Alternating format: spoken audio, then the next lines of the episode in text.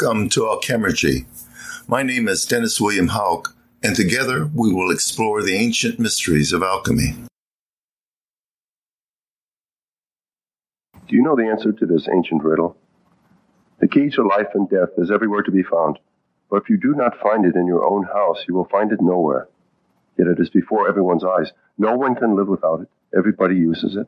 The poor usually possess more of it than the rich. Children play with it in the streets. The uneducated esteem it highly, but the learned often throw it away. It is a living substance that is concentrated in nature's cavities, sacred cups, and parts of the human body. It is the only thing from which the philosopher's stone can be prepared, and without it, no noble metal can ever be created. The true nature of the first matter was one of the greatest and most deeply guarded secrets of the alchemists. And I hope that by the time this tape is over, we will realize uh, together a deeper appreciation of the first matter, what it means, and how you work with it. Because the first matter is the subject and result of the great work of alchemy. To accumulate the first matter, to transform it, and to enable it, empower it, is the goal of the alchemist.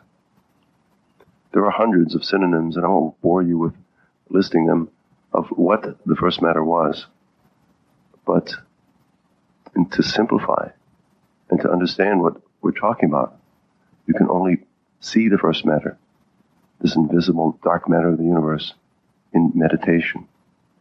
You can only confront the first matter when you are in the twilight zone between the above and the below, between created matter and the projected divine mind that creates all things. So we're suspended between the above and below in our everyday lives on the physical level. On the mental level, we work with thoughts and emotions and all of the problems that arise from having them control our destiny, having them control our lives, and having them interfere with our true selves, the expression of our true selves. And we work with the spiritual. And it is in the spiritual that the first matter at, in the early phase and in the last phases becomes most accessible to us. We all know that the alchemist worked in a laboratory there are important differences between the laboratory of the alchemist and what we normally think of as a laboratory. Certainly, the, the laboratory of a chemist, a modern day chemist, is only distantly related to the alchemical laboratory. For the alchemist, the laboratory was a sacred spot. No one was allowed in the laboratory to observe experiments unless perhaps it was Isora Soror Mystica, his, his wife or female companion, which was a necessary part of alchemical transformation, whether that part was within him or whether it was an actual person. Furthermore, the laboratory of the alchemist existed on all three of these planes we've been talking about. The physical plane, in other words, there were beakers and chemicals and uh, fire and furnaces. And on the mental plane, he worked with thoughts and feelings. And the spiritual plane, he entered a spiritual laboratory within. The work in the spiritual laboratory was really the key to, to alchemy and what made it different from the chemist's laboratory. The alchemists attempted to use spiritual energies to change everyday events, everyday expressions of matter, everyday organizations of atoms, if you will, to actually change matter because of the process of the divine projecting into the material world. In other words, the divine spark that created the world as we know it, and that that world could be easily changed if you knew the principles and could access the spiritual energies to transform them. The spiritual realm was no great hidden place for the alchemist. It wasn't separate uh, from his everyday reality. He entered it and he carried it with him. For all three laboratories of the alchemist existed within him too. The physical laboratory was his own body. The mental laboratory was in his brain. And the spiritual laboratory was in his heart. The work in the inner laboratory began every day with the same process, like putting on a lab coat and walking into the lab to begin your work. And we're going to do that now. We're going to do the actual processes, the actual um, steps that the alchemist took to reach the inner laboratory. And this is from many, many different writings that date all the way back to Egypt. The process is to become separated from the world as we know it. The first step is to enter the internal world, as above, so below. Within you is the whole universe waiting to be expressed. and you can work inside you in a controllable place without the interference of the already created world, of people's ideas on what should be and what shouldn't be, of simply what the alchemists called salt, the already created and manifested things that other people have created.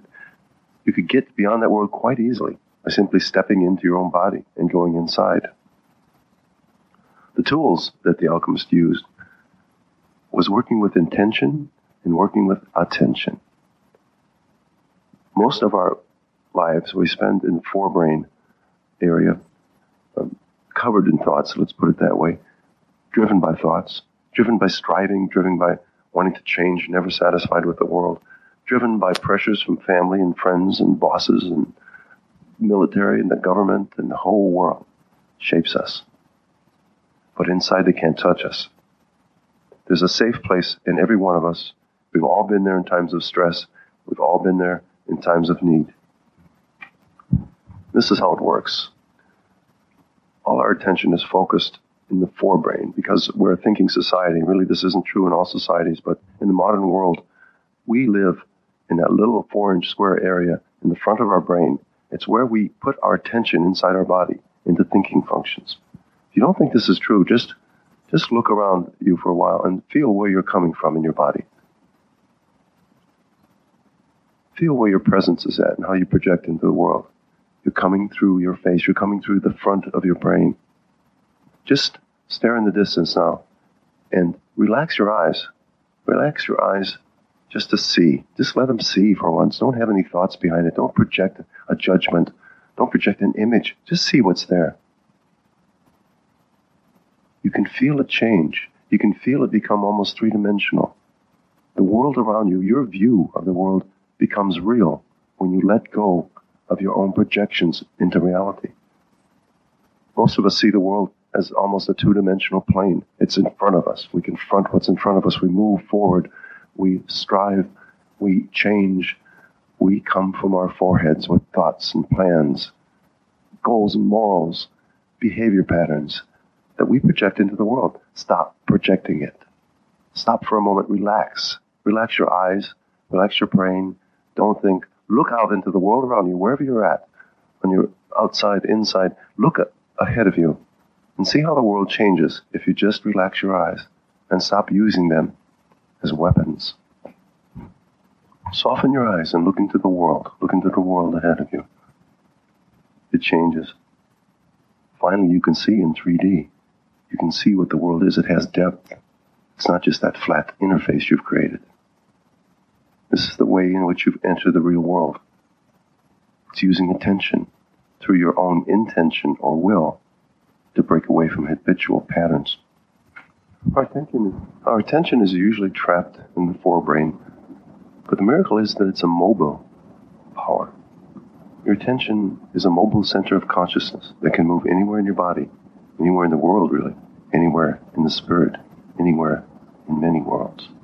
Let's start in the body. Let's start in the inner laboratory. Let's start in the microcosm that contains the signatures of the whole universe. We could spend forever here, working, and still accomplish universal things just by working in our own bodies. So move the attention to the farthest part, let's say, from the brain, the right foot. Move your attention to the right foot. Just feel the right foot. Let it be. Appreciate it in all its complexity and structure. Connect with it in the memories you've had with it. Feel, you, feel the sole of your foot. Feel your toes. This part of your body, this appendix, has identity, has a form. Put your attention there. Breathe into the foot. Breathe in and send it to the foot. This is using attention on the wings of attention to carry energy to the foot. Breathe in. Breathe out. Breathe in, send the energy to the foot. Oxygenate the foot. Put your purpose and attention there. Energize the foot. Breathe in, breathe out. Breathe into the foot.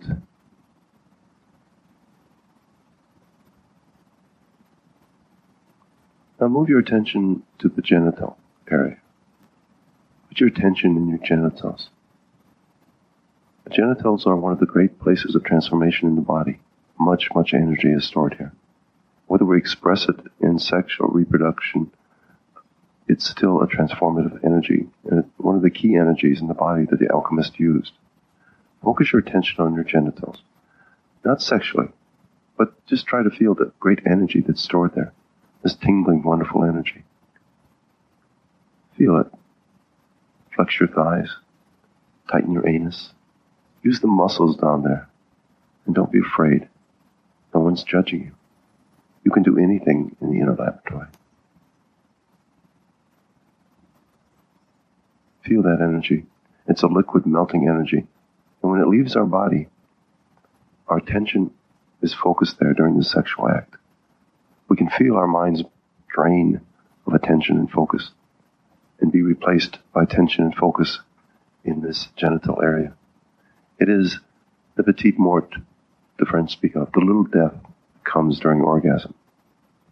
The alchemists felt if they could take that energy that is expressed and held in the vessels of, and organs of the genitals, that they could use that energy for transformation. In other words, they could take that energy and use it within the body without dispersing it into the world. It's a key thought in Taoist alchemy, and it's a, a very powerful force of transformation. The Kundalini at the root of the anus is another place to feel your attention, to feel its expression.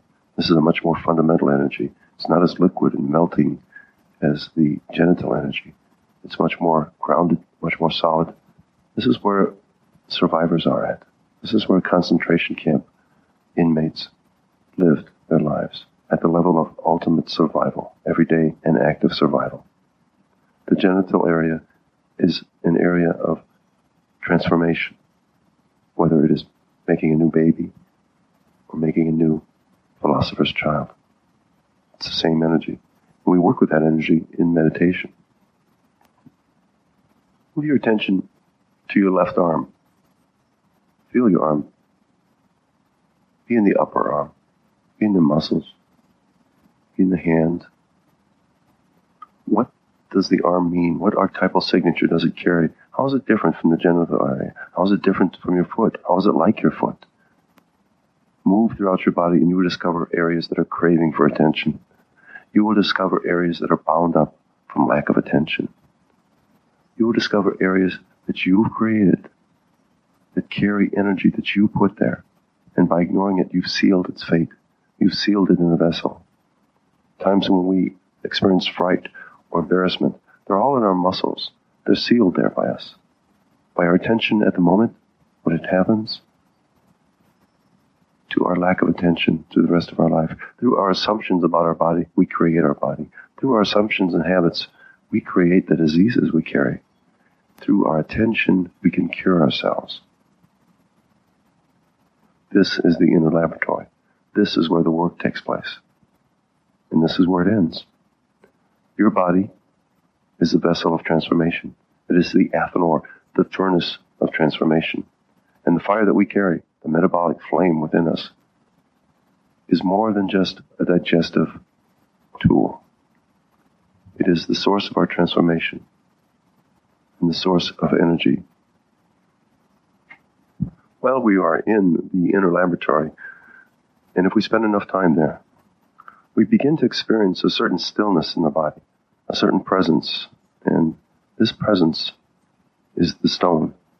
It is the untransformed, untransformable soul of our being. And we experience most clearly in deep stillness, free from emotions, free from thoughts, free from obligations, other than just be who we are and be where we're at. And by being in the body, existing in stillness, like deep water, like darkness, it's a way to purify us. The more time you spend in the stillness of your body, and the deeper you can go into that deep stillness, the more purified you become. In alchemy, this is dissolution. We let ourselves go entirely so we can purge ourselves from the depths of our being, get free of the myriad of things, all the thousands and millions of created things around us, and come to this one point that is in the inner laboratory, that is the secret of the inner laboratory, that is the first matter, uncreated, the first matter, the common source of all things, the quintessence of every material object. We can move around in the inner laboratory. We can do the work here in the vessels and the organs, depending on what we want to create, what our intention is. Intention, attention, these are the tools we use in the inner laboratory. And stillness is the source of the stone that will become the conscious stone, that will become the philosopher's stone, that will become the stone that will change us from fools into magicians. Go into that stillness. Enter the stillness knowing it is always there, always was there, always will be there. And try to feel the presence that is you. The self with a capital S, not the little s self, not the ego, not the person with plans, not that object that you created when you were a teenager to survive in the world. Not that. Something before. Something when you were a child that gave you confidence in the world. That gave you something always to fall back on. That's the presence of the stone. The stone will become more animated and more active the more time you spend here. And if finally you can direct your attention to that stone in the stillness, you can accomplish great things, my friend. Great things indeed. For that is the focus of alchemical transformation. This part, this true, genuine part that is in you, that is in all men and women, all people. The silent part. You can experience by focusing your attention there. You can experience by letting the breath guide you. Take a breath. Take a deep breath. Follow it down into your body. Exhale. Take a deep breath. Now start breathing very slowly. A deep breath. Hold it. Exhale. Inhale. Hold it. Exhale. Now be aware that in the silence between breaths, the stone also manifests. This hidden presence within you. You can feel it there. Don't try to use words. Don't try to use feelings. Simply there. It's simply you. Inhale. Pause. Hold that breath. This is the real part. It's not the yang of inhaling. It's not the yin of exhaling. It's the real part. It's the balance. In the silence between breaths is where we're at. Always. Hold the breath. Feel the presence. As you practice this, you'll be able to experience something quite remarkable. It's called the primordial breath. The deeper you are in a meditation, the deeper you are in seeking your presence, the more stillness will unfold. And you will begin to cultivate the stillness in the inner laboratory, the stillness between breaths. And one day you will become lost there. You will forget about breathing altogether. And another deeper breathing start up. And embryonic breathing. Your lungs aren't moving, but you're breathing. Primordial breath of that source within you. And you'll be able to feel it. You'll be able to put your attention there and go back to the source of the source. How long can you stay in the stillness? How long can you stay in the presence of your true self, of the source of your being? How long can you face your soul and live in its energies and feel its presence? How long can you be in the stillness? However long it is, each moment you become pure. Each moment another veneer is washed from your personality. Each moment your true self reveals itself. Each moment in the stillness you are purified washed clean of the world. This is the principle of being a hermit, a son of Hermes. This is where the work begins. You have to withdraw to be born anew. And you discover in the silence of withdrawal a powerful source that is the first matter of your soul, a source of transformation, what it's all about. bring your soul to spirit, transform your soul, this infinite, everlasting presence within you. You will return to it. You will be it again. That's automatic. That will happen. If you transform that part of you now, in this lifetime, wonders will never cease. You will fall out of the cycle of rebirth. You will be reborn on a truer level. You will wake up in the world. This has happened only a few times to our species. It can happen to you. Another way to reach this source or first matter within, in the inner laboratory, is just to exhaust ourselves to the point where we really don't care, where our ego has given up, where, where it's been defeated in the world, where it's been crushed. You are going to be crucified. We are all going to be crucified because we put out a false part of us in the world. And the natural alchemy of the universe destroys falseness. To destroy our ego is not an easy thing. And you have to realize that we're not destroying our identity as much as we are destroying the false part of it. You can do this simply by examining yourself, simply by using a fire of consciousness, thinking, analysis, to think about who you really are and what you really mean and how much your truth is in the universe. Alfred Lord Tennyson, the great mystic and poet, knew this technique, knew how to avoid uh, being crushed by the slings and arrows of outrageous fortune, by the world in which we live, to avoid being crucified by using the fire of his own thoughts to examine himself and look at himself and reflect on himself. Know thyself, as Socrates said. It's a great principle of alchemy. It's a way of working with fire. The alchemist called calcination. And it's a way of examining ruthlessly, focusing thoughts, focusing the light of consciousness to the point where it becomes a blazing flame. I quote from Tennyson now. A kind of trance I frequently had, quite up from my boyhood, when I have been all alone. This has generally come upon me through repeating my own name to myself silently, until all at once, as it were out of the intensity of the consciousness of my individuality, the individuality itself seemed to dissolve and fade away into boundless being. And this is not a confused state, but the clearest of the clearest, the surest of the surest, the weirdest of the weirdest, utterly beyond words, where death was an almost laughable impossibility, the loss of personality seeming no extinction, but the only true life. What Tennyson had discovered was the mantra of his own name. By saying his name over and over again, he exhausted it of its identity, of its energy. He saw himself for what he really was. He got rid of the falseness of his own being simply by saying his name over and over again. And you can do that too. You can say whatever name you identify with, your first name, a, a nickname. Just sit down in silence, enter the inner laboratory, and start saying your name over and over again. Let it be the only thought in your mind. That's the important part. Let it be the only thought. Focus your attention on yourself.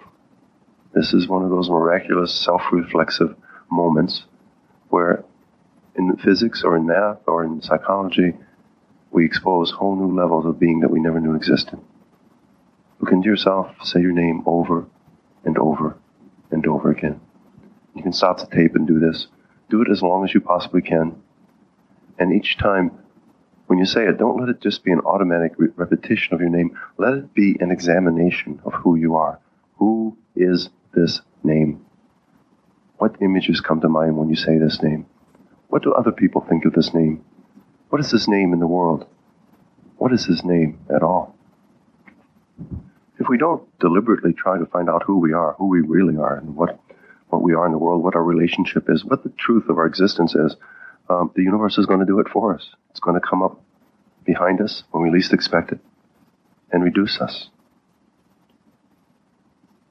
This reduction of our being is part of a process, a deliberate process in alchemy called dissolution, in which we try to melt away the heated elements of our being.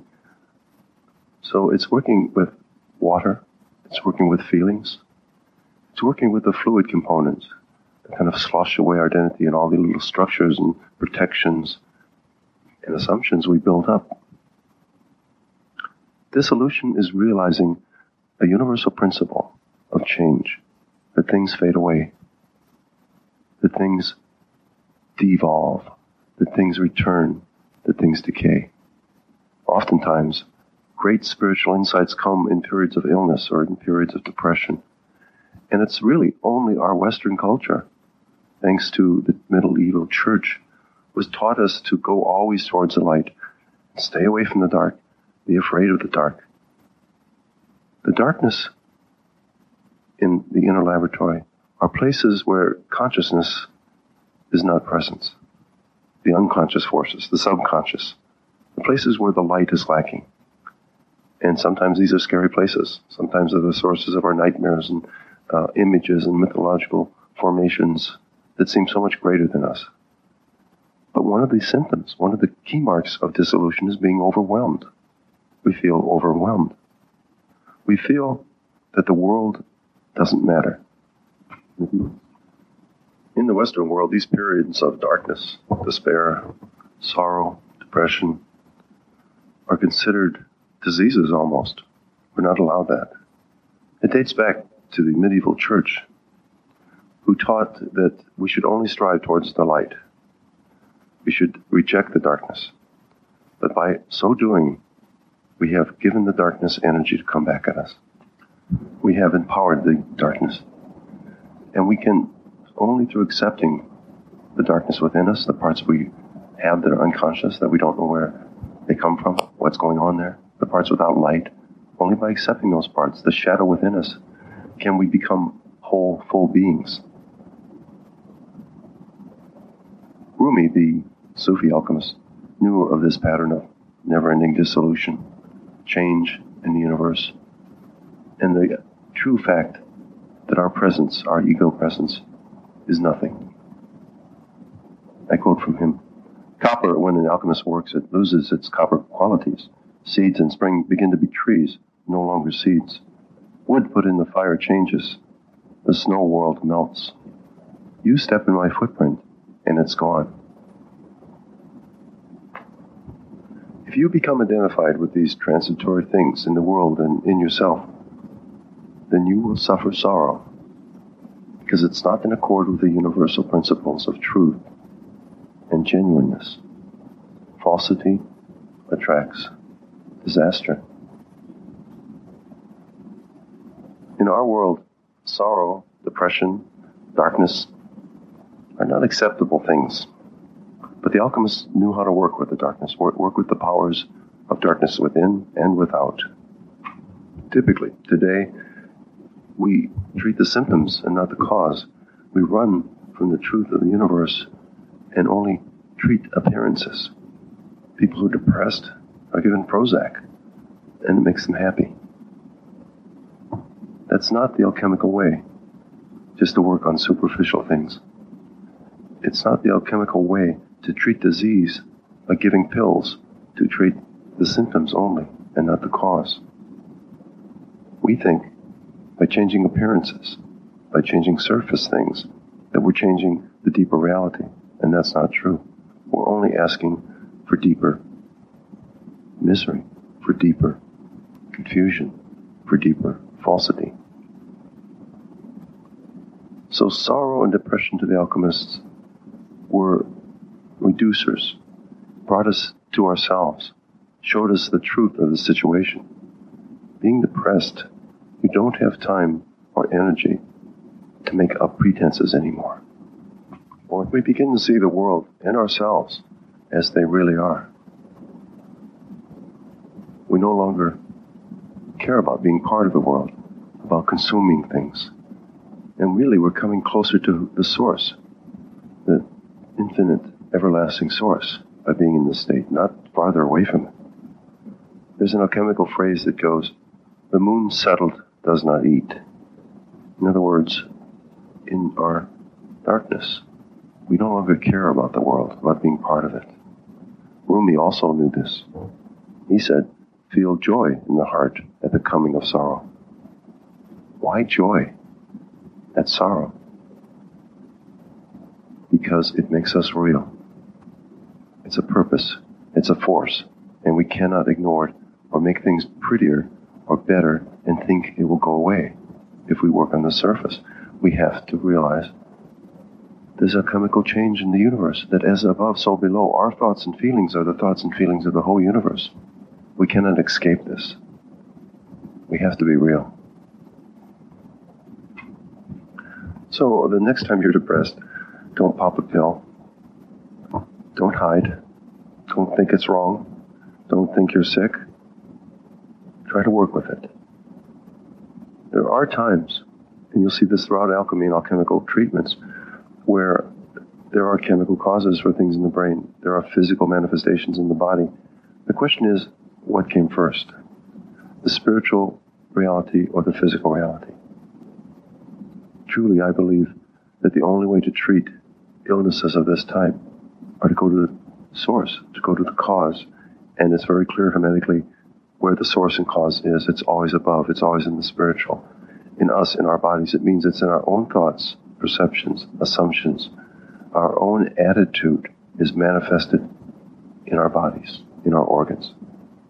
I'm not surprised to see brain chemistry upset in depression, or to see cancer in the body, or to see heart attack. The source is above. So the next time you feel depressed, take advantage of it. Use it to see the world as it really is, without pretenses.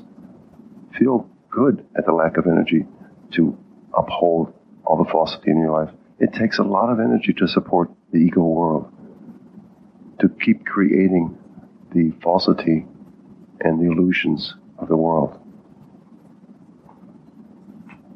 The next time you're depressed, settle into it. Feel it.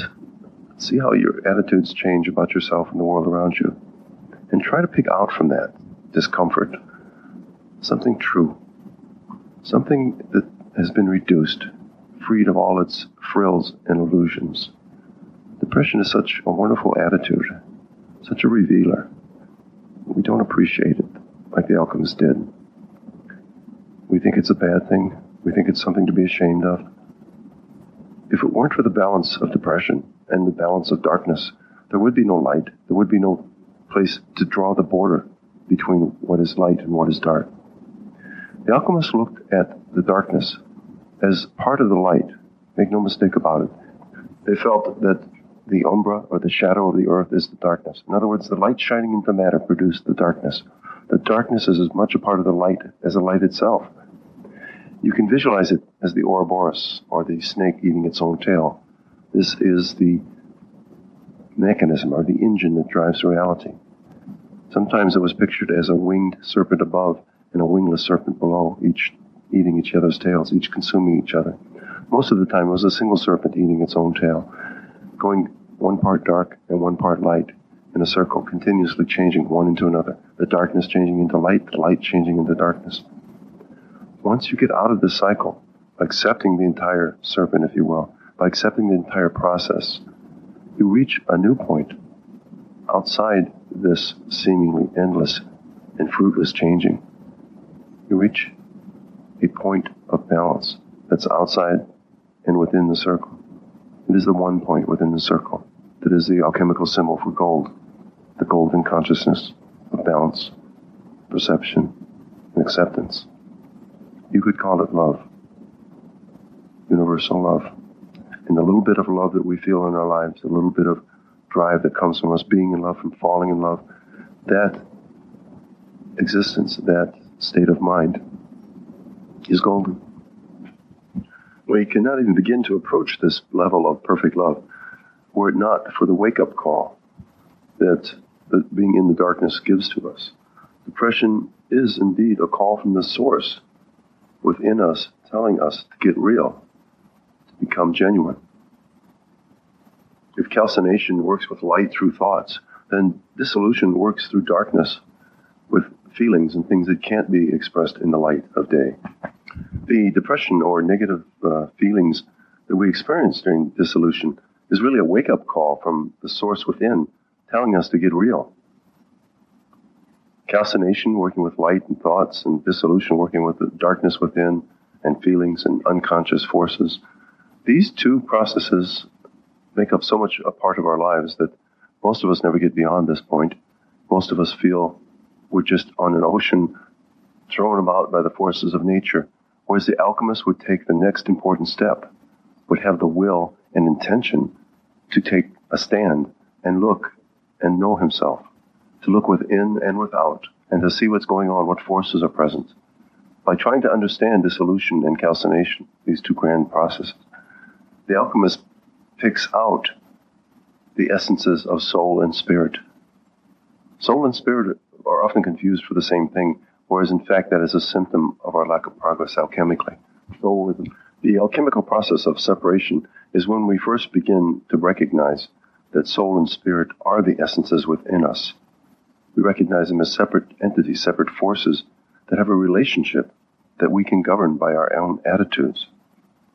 Separation is a period of intellect and will, of being objective and looking into the, our experiences, looking into the transformations of calcination and dissolution, and seeing what's real there, what can be used and what can be held on to to further the rest of the process. Hermes in the Corpus Hermeticum told us what to do at this stage. Stop and become sober. Perceive with the eyes of your heart again. And if all of you cannot do this, then at least let those who are able to do so. For the wickedness of ignorance floods the world, destroys the soul which is locked in the body, and prevents it from completing its journey and docking into the port of the stars. During separation, we realize that the soul is tied to matter, that the soul is our identity, our eternal and forever strong part that is within us. It is that part which, which we will identify with, which, which we will become at the end of our physical being. That part, that spark, that tiny spark hidden in matter is what alchemy is all about. Bringing that spark out and, and making it real is the duty of spirit. For the alchemist, duty ascends from above in the form of spirit, and presence ascends from below in the form of soul. Soul and spirit work together, and that is true throughout the universe, for soul and spirit are the king and queen of alchemy.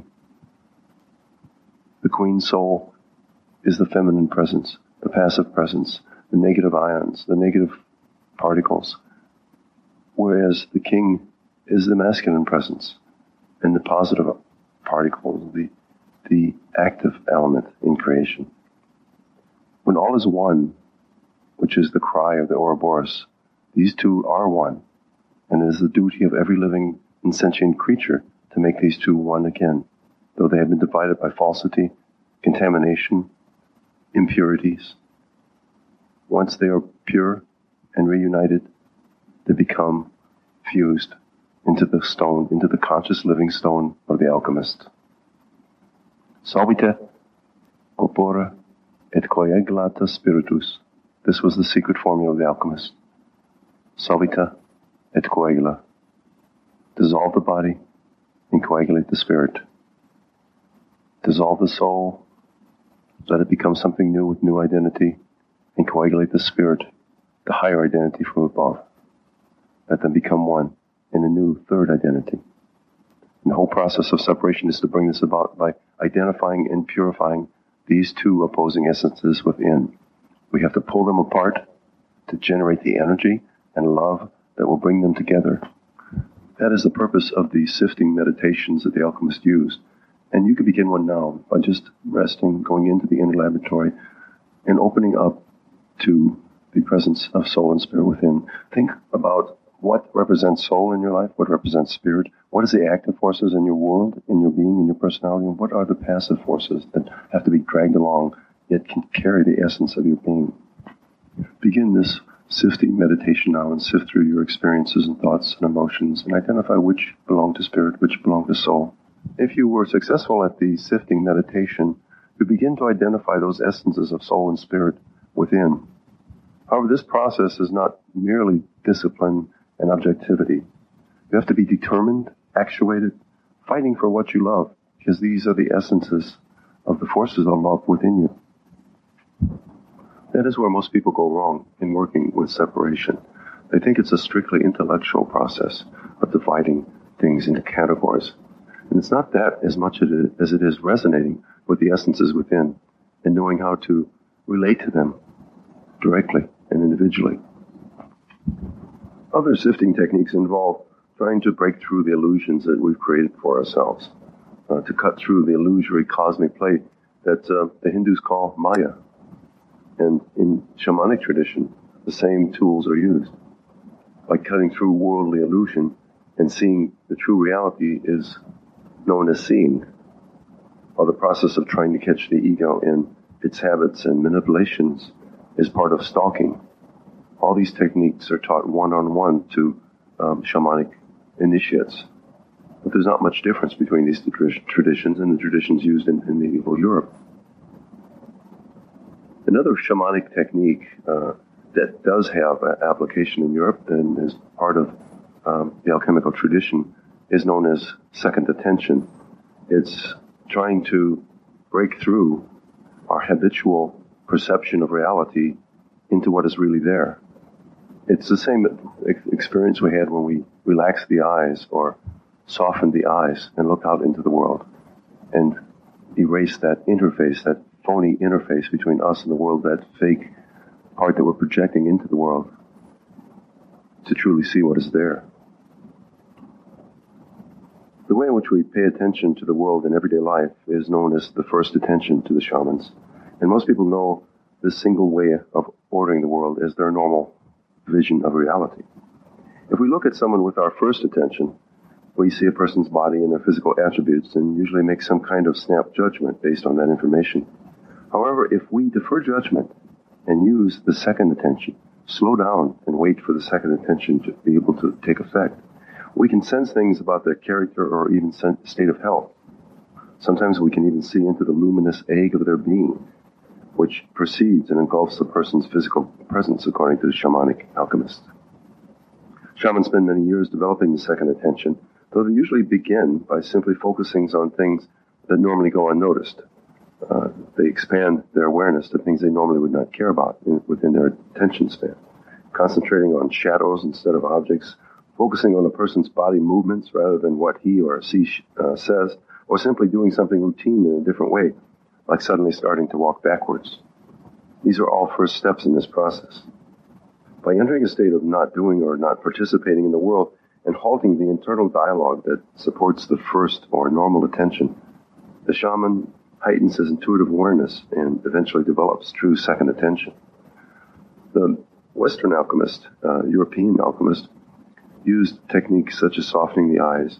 Also, there's no doubt that they used some type of chemicals. They were chemists after all normally they did not write about their, their chemical use and not, not describe it um, in writing. Uh, it was something they shared as an experiential and private flight, if you will. But the uh, shamanic tradition is full of these natural allies uh, to our perception. And separation is all about perceiving reality as it really is, not as we want it to be, not as others projected upon us, not as books and should be, or pictures or postcards or television. It's how it really is and how we can relate to it as it really is. Separation is about separating us from illusion and recognizing essences, recognizing the signatures, true signatures of every living thing, of every object, the true archetypal source of its being. That source we were talking about that we experience within ourselves is the universal source too, on the higher level, in the above, the origin of all things. And if we can sense that in an object or a person, we know, we know the dangers involved of being in a relationship with it, or we know what to expect from it. We know that we know its true signature. We know what it's going to become and how it's going to evolve, how it can help or hinder our own transformations. The operations of separation and conjunction actually work together much as calcination and dissolution work to purify the, the matter at hand or the subject at hand. Separation and conjunction serve to bring it back together on a higher level. Separation is isolating the components or pulling them apart to generate the energy of attraction between them, only the purest essences. And conjunction is bringing these purest essences back together in a fusion so that they might create something entirely new and lasting on a higher level than what was previously there.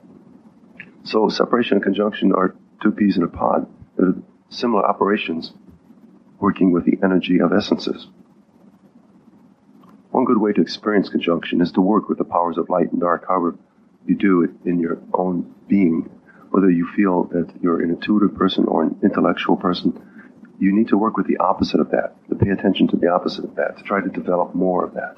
If you're a left brain, very logical, rational, hands on type of person who likes things in steps, clear steps, and well defined, then you need to develop your feminine side, your intuitive side, the side that goes by leaps and bounds and takes the whole gestalt or picture and works with that. Works with things that are hard to explain, like feelings and energies. This is solar consciousness, consciousness of rational behavior, trying to build things uh, of our own science and technology, and lunar consciousness, which is the consciousness of people in mystical states and religious um, states. Psychologically, it's the person who settles back and waits for impressions to come, whereas the solar person is one who leaps forward, following thought. Most of us need to develop the feminine side of our consciousness. And of course, this has nothing to do with what our body is, a man or woman.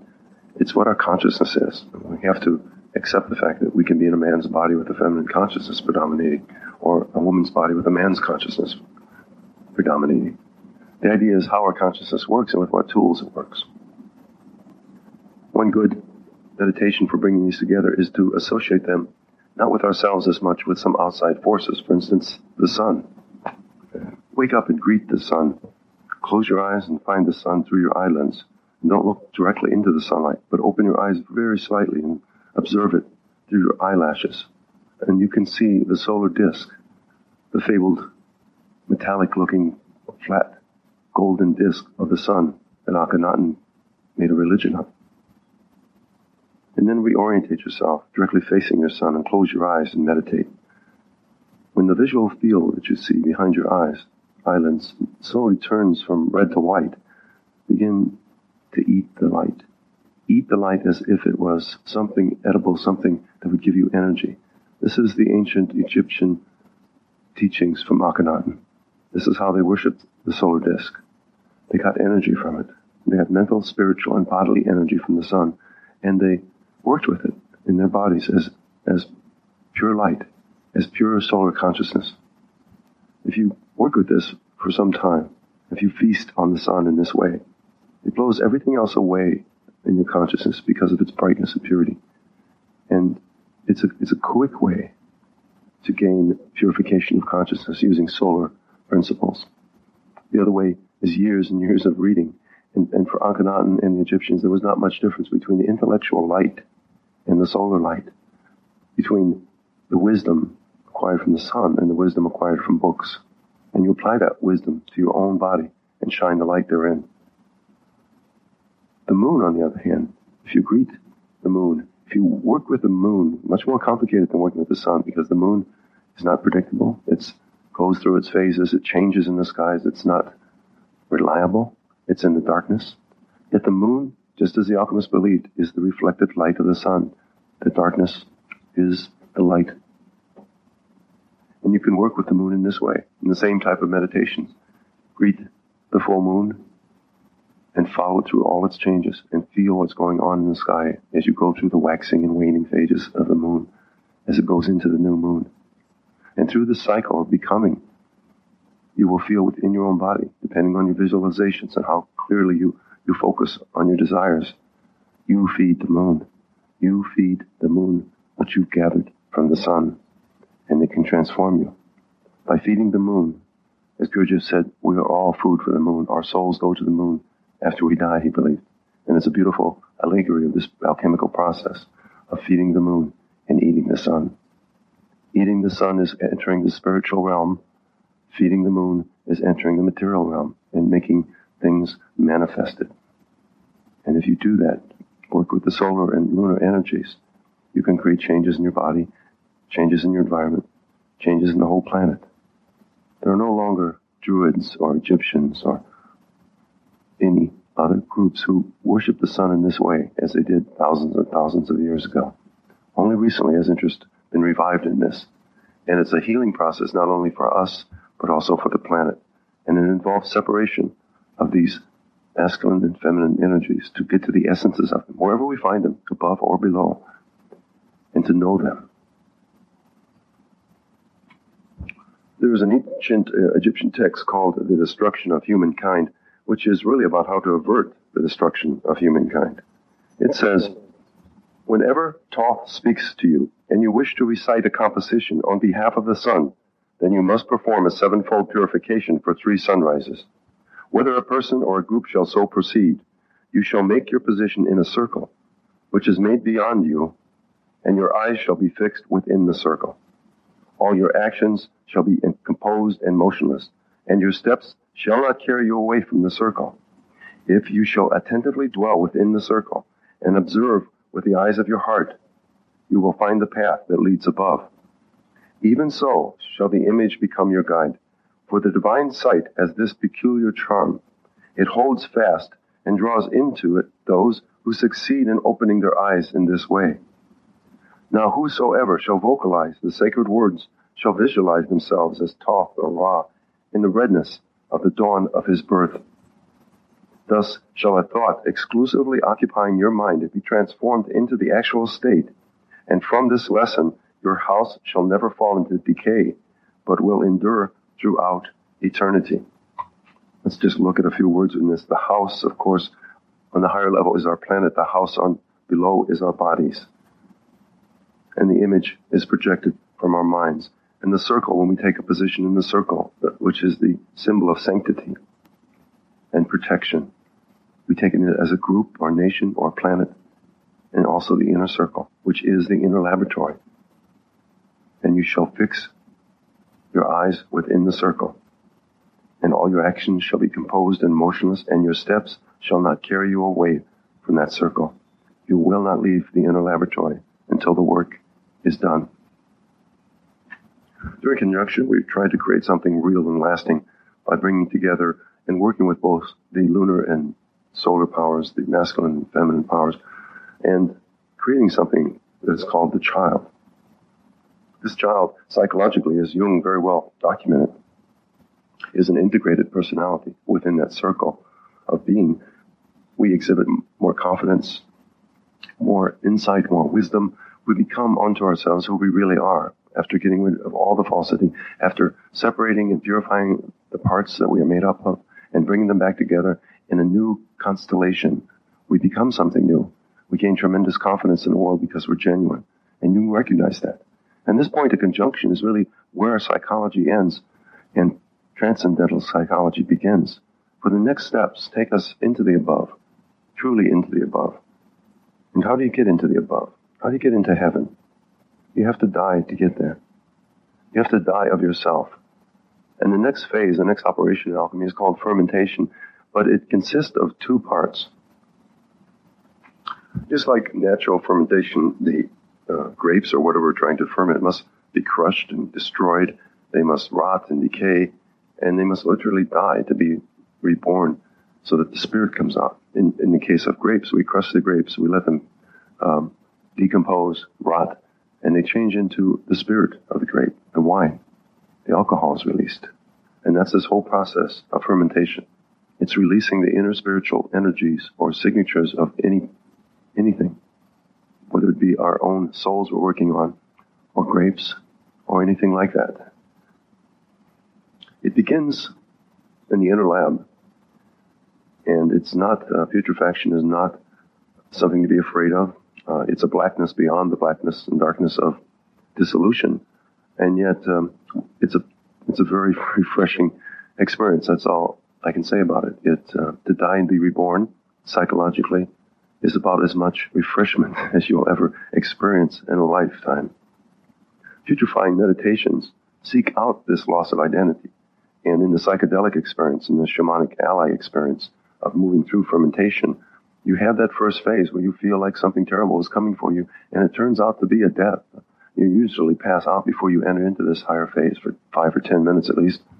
And then you're reborn on this higher level where things are flashing at you and, and new horizons are coming at you from all angles and new experiences, and, and very few people know how to handle this unless they've been initiated. So putrefying meditations is exactly that. It can be that type of bodily experience. Perhaps the simplest putrefying meditation is is uh, the nothing meditation. Simply become nothing, lose your identity, give it up. You don't have to die, but give up your personality. Why be inflexible? Why why think that your personality is something special when there are people with hundreds and two hundred personalities? Schizophrenic people exhibit many, many personalities. One is genuine as the next to outsiders. The personality is a temporary thing, a temporary accoutrement of this lifetime. You can change it. It's no, it's no threat to you to give up your identity temporarily and to assume a new one. Children do this all the time when they play, which is why children are free and have free consciousness and are open to experience. Unfortunately, nothing can be said about the nothing meditation. Um, there's no mantra, there's no instructions, which would become thoughts.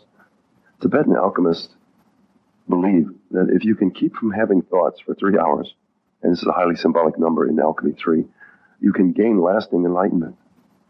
So the longer you go without disturbing the meditative pool with thoughts, the purer your consciousness becomes, and the more you approach the nothingness that is everything. Even the first matter and the energy of the first matter lies in this nothingness. It lies in the dark matter that the uh, uh, quantum mechanics uh, and other physical disciplines speak of. It's accounting for the universe, and we're only just now discovering it. And we're only just now discovering that it also exists in us. We are a true microcosm of the universe that actually seems to keep up with our scientific discoveries in a way that's amazing and in a way that shows how consciousness above and below is synchronized. So if you can possibly work on yourself to become nothing, and this is not going to happen during this tape, of course, but because people are so individualistic and because you cannot give instructions for this type of meditation, all I can tell you is become nothing. Become nothing, and the more you become nothing, the more refreshed, more energy, and the more insight you will generate. So it's worth some time to think about this. And don't become nothing while you're driving a car, you know. Don't be foolish. Become nothing. That's putrefaction. Fermentation, on the other hand, genuine fermentation, the second part of this process, is becoming something. It's being in something. It's being in something way beyond anything that we've experienced on a normal level. We've broken through to the other side. During natural fermentation, when the rotting matter, uh, the grapes, turns such a pitch black color, it seems like all life has been expired within it. There's no chance for anything living coming any more from that mass of blackness. And yet, there appears on the black matter a subtle oil. It's, it's like an iridescent sheen to it that projects a rainbow of colors. And it's just a small area, perhaps the size of a quarter at the beginning, and then it grows and finally covers the whole surface. And it is, in fact, a very light iridescent oil being oozed out of the fermented matter. This had great significance to the alchemists because it paralleled their own experiences in the meditation in the inner laboratory too. They felt that this rainbow oily color was hearkened that the other side was breaking through. Sometimes there was even a pure white layer of digesting bacteria that, that appeared along with this oily substance. And that was like the white light of the other side breaking through this outer blackness. So the rainbow signature here became extremely significant. And it was known as the cauda pavonis, or the peacock's tail, the symbol of a plain bird which suddenly spread its tail and became this wonderful, alive with eyes peering at you through these rainbow of colors of feathers. And that was a symbol of this stage. And they looked for the peacock's tail to spread eagerly in the outer laboratory and in the inner laboratory too. It was the light from above that was shining through, and it's really always close at hand. Uh, we may not think that the light from above is there, but it manifests in our true imagination. And by true imagination, of course, I'm not talking about fantasy uh, or making up daydreams or anything like that. True imagination is imaginary images that are connected to true things. That's what the alchemists waited for. This light, it speaks to us through our soul in silent images all the time. It's not something that we can conjure up because fermentation is a life force from above coming down, so it always involves grace. But perhaps in our relaxed state now, we can experience it for a moment. Just close your eyes. Close your eyes. And don't think of anything, but follow my words. I'm not saying anything. Now look for images. You closed your eyes. What was there? What type of light pattern? What type of image, picture? If there's no picture, what type of feeling? What type of light is coming through? What type of vibration are you feeling with your eyes closed? Is there something there? If you do have an image or a feeling or vibration, even a sound, let it move, let it grow, let it change, and see where it takes you. It's right there in front of your eyes, and your eyes are closed. There's an image of meaning for you. Since we've been doing this work on the tape, it will have meaning for you because you reached into the inner laboratory. And think about what that image is, what that feeling, what that vibration. Is it a clean image? Is it murky? Does it have definition? Or must you search further before it has definition? What type of sound are you hearing? Is it words? Is it hums? Is it something that needs more definition? There's a message for you in the fermenting light. And the fermenting light is right there, what you're seeing now. And if it's just patterns of energy, look for the colors. Look for every detail you can about this image. And now open your eyes and reflect on this image and what it means and what it's meant in the past and what it could mean in the future. Just what type of symbols does it carry? You can do this anytime. Anytime you're involved in something where you're focused and concentrated, anytime where you want an answer to something desperately, close your eyes and look at the first image that pops into your eyes. The first thing that's there will be the truest, the very first. And then, if you can, let it change, let it move, let it fully express its message, because you're contacting the signature of what you want, what you're focusing on. By focusing your attention, you're getting a response from the universe. And most of us ignore it all the time. By focusing on a question, a wonderful source of organization is a question. You get a response. You've organized energy, you've set up the attitude, and you will have a response. Anytime, anytime you need an answer, close your eyes and look at that first image and try to see what it's there. And you can train this faculty. You can train it with using energy in the inner laboratory. And that's exactly what the alchemists did. Their true imagination was something extremely precise and definite, something that modern man has little idea that it even exists. And the true imagination on the mental realm is the first matter. It's coming closer to our operation, to our source, to our control. So you want to look for the fermenting light and rejoice when you see it just as the alchemist rejoiced when they saw the peacock's tail. If you're, if you're having problems with this technique, observe a candle flame for a minute or so. Look right into the flame, and then close your eyes and observe the after image from the flame. Watch it in your mind's eye. Pulse and ebb, change colors, until no image is perceptible. Perhaps only a color remains, or the image of the candle flame fades away. And pay attention to anything that remains when the candle flame image fades away. Eventually, that image will contain more and more meaning the more and more you do it. And then simply rely on your own light, on your own inner light in the inner laboratory in the same way. Some people do not experience light in this way uh, as images in the mind and if you are one of those who don't have this type of visionary experience, images, who don't have dreams, you can also work with sound in the same way. As you are listening to someone speak, for instance, right now to me, stop for a moment and listen to the listener. Listen to the listener. As you hear my voice, don't listen to it. Listen to the listener. Listen to yourself and what's there. The silence you hear before you fill it with your own thoughts is the source that we've talked about previously.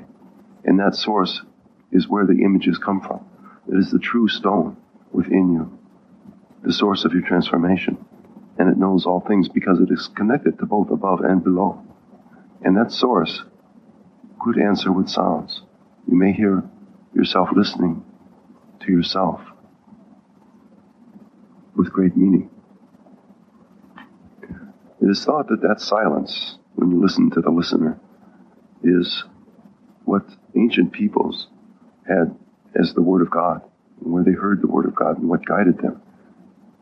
And when we created, uh, when we went from a single modular mind to a bicameral mind, that voice we lost. We lost that ability. But you can bring it back just by listening to the listener. And you don't just listen. You try to attach yourself to it and go where that silence leads you.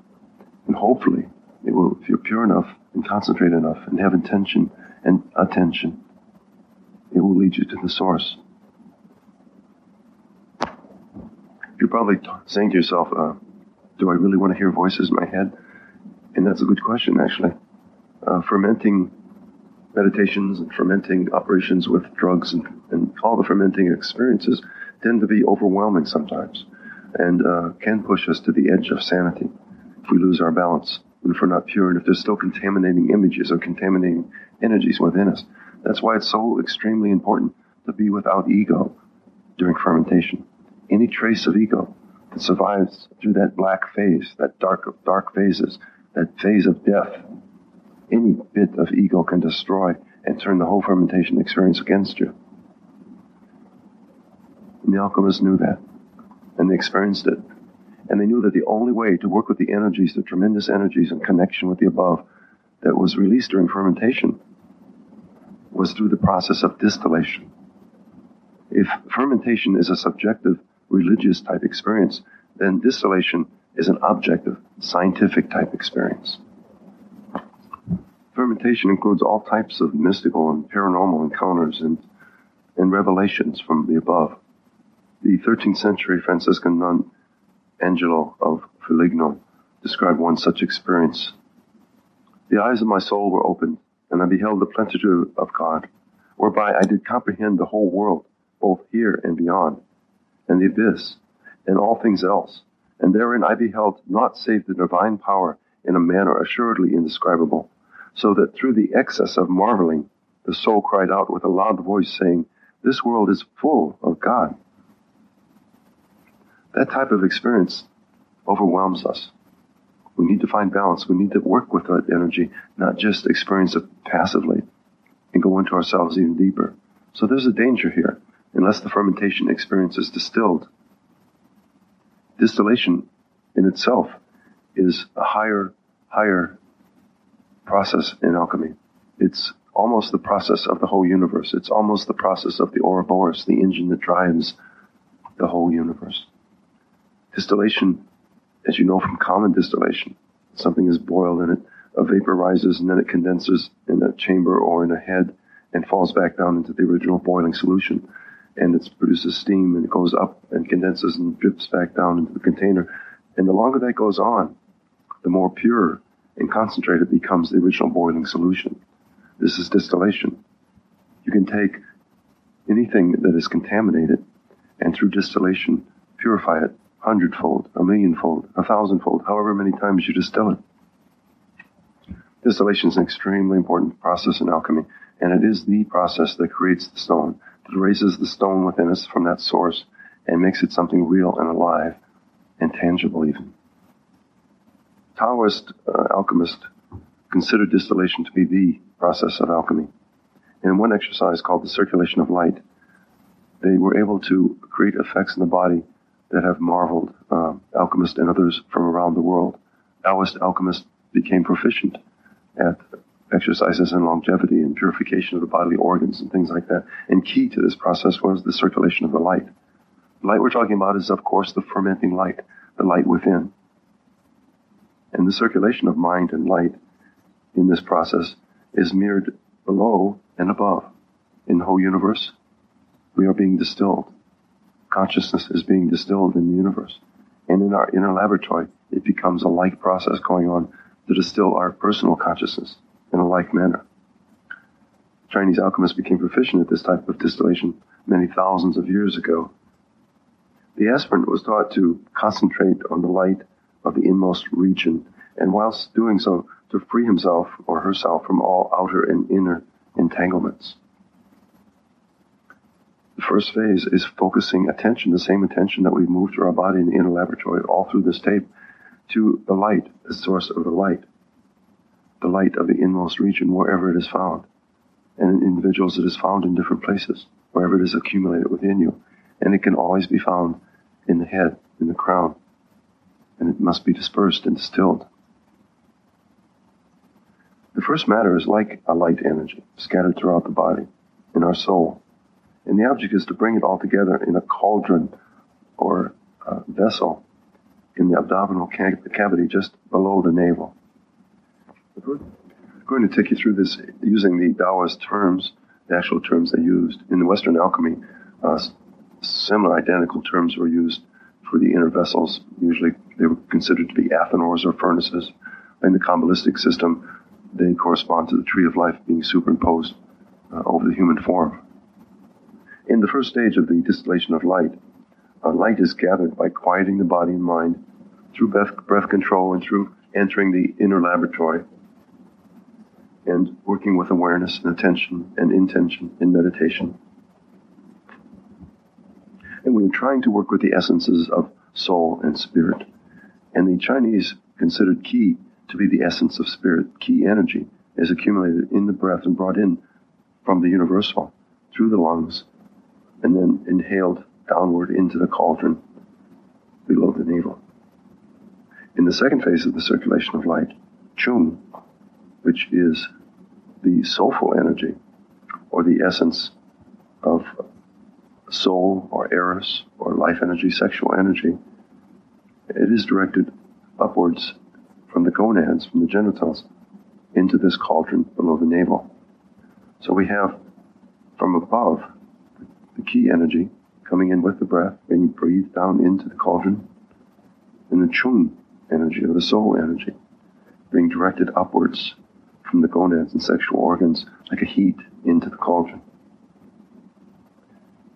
Here in the cauldron, the chung energy the soul energy, is mixed with qi, the spirit energy, or breath energy, or yang energy. And they're mixed together in this sacred spot. There are many ways of doing this. Uh, with concentration fixed at the level of that cavity, of that abdominal cavity, abdominal cauldron, abdominal vessel. The practitioner wills and feels the light circulate as if it's boiling, as if it's heating. So we breathe in, and the qi energy or the energy of breath is directed into the cauldron from above. And we breathe out, and the energy of chung, the sexual energy, is drawn up from the genitals and released into the cauldron from below as if it's heating it. Breathe in the qi energy, of the energy of universal spirit in the air, Direct it down into the cauldron. Inhale softly, Direct it into the cauldron below the navel. Exhale, melt the energy of Chung into the cauldron from below. Feel that melting energy just go right into the cauldron, right into the middle of this visualized cauldron below the navel. As you exhale, feel that melting of sexual energy, which is its signature. Feel the sexual energy move. Feel the chung move. Feel the chi descend into the cauldron. Breathe in. Bring the chi in. Exhale. Move the chung up.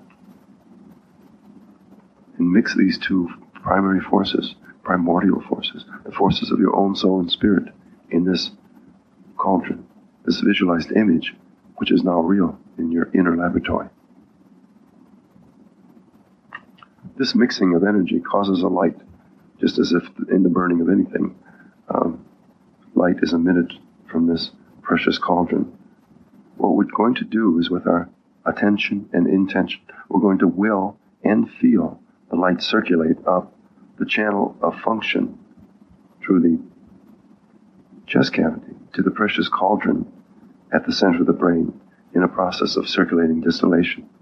There, the light energy is transmuted into still another type of spiritual energy called Shen, which is pure spiritual energy. And then any unconverted energy returns to the navel area via the channel of control that runs down the back. So, the channel of control is the return channel. The channel of function is up the chest.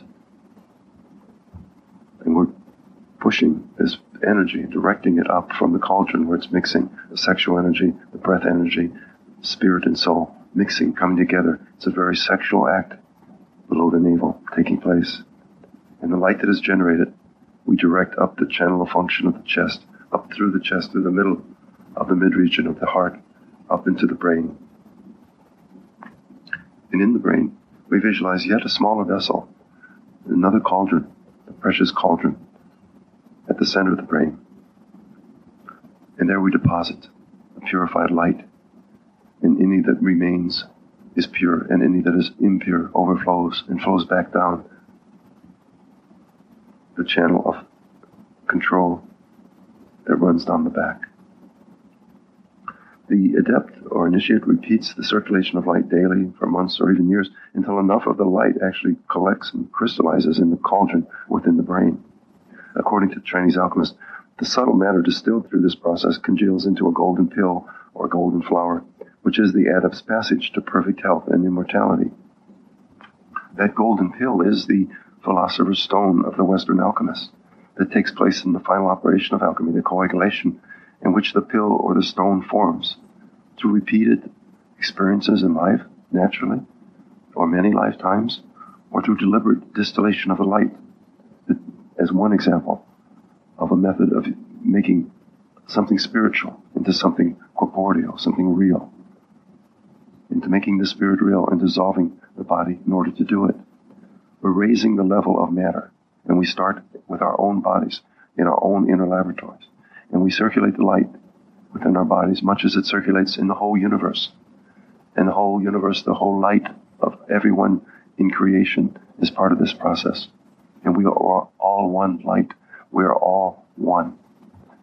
And yet, individually, in our inner laboratory, in the microcosm, it is our duty and obligation and joy to repeat this process, to purify ourselves within, to create the distillation that will create the stone, that will co- coagulate our being and make our souls raised and make our spirit descends.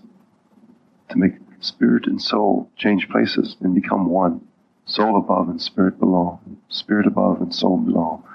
And from that process of distillation, from that experience of light and darkness, sun and moon, solar and lunar energies, we become one with the universe and we may become one with God. In the Corpus Hermeticum, Hermes speaks directly to us. If then you do not make yourself equal to God, you cannot apprehend God. For like is known by like, leap clear of all that is corporeal, and make yourself grown to a like expanse with that greatness which is beyond all measure. Rise above all time and become eternal. Then you will apprehend God. Think that for you too nothing is impossible. Deem that you too are immortal, and that you are able to grasp all things in your thought, to know every craft, in science. Find your home in the haunts of every living creature, and make yourself higher than all heights and lower than all depths. Bring together in yourself all opposites of quality, heat and cold, dryness and fluidity. Think that you are everywhere at once, on land, at sea, in heaven. Think that you are not yet begotten, that you are in the womb, that you are young, that you are old, that you have died, that you are in the world beyond the grave. Grasp in your thought all of this at once, all times and all places, all substances and qualities, and magnitudes together, then you can apprehend God. But if you shut your soul up in your body and abase yourself and say, I know nothing, I can do nothing, I am afraid of earth and sea, I cannot mount to heaven, I know not what I was, nor what I shall be, then what have you got to do with God?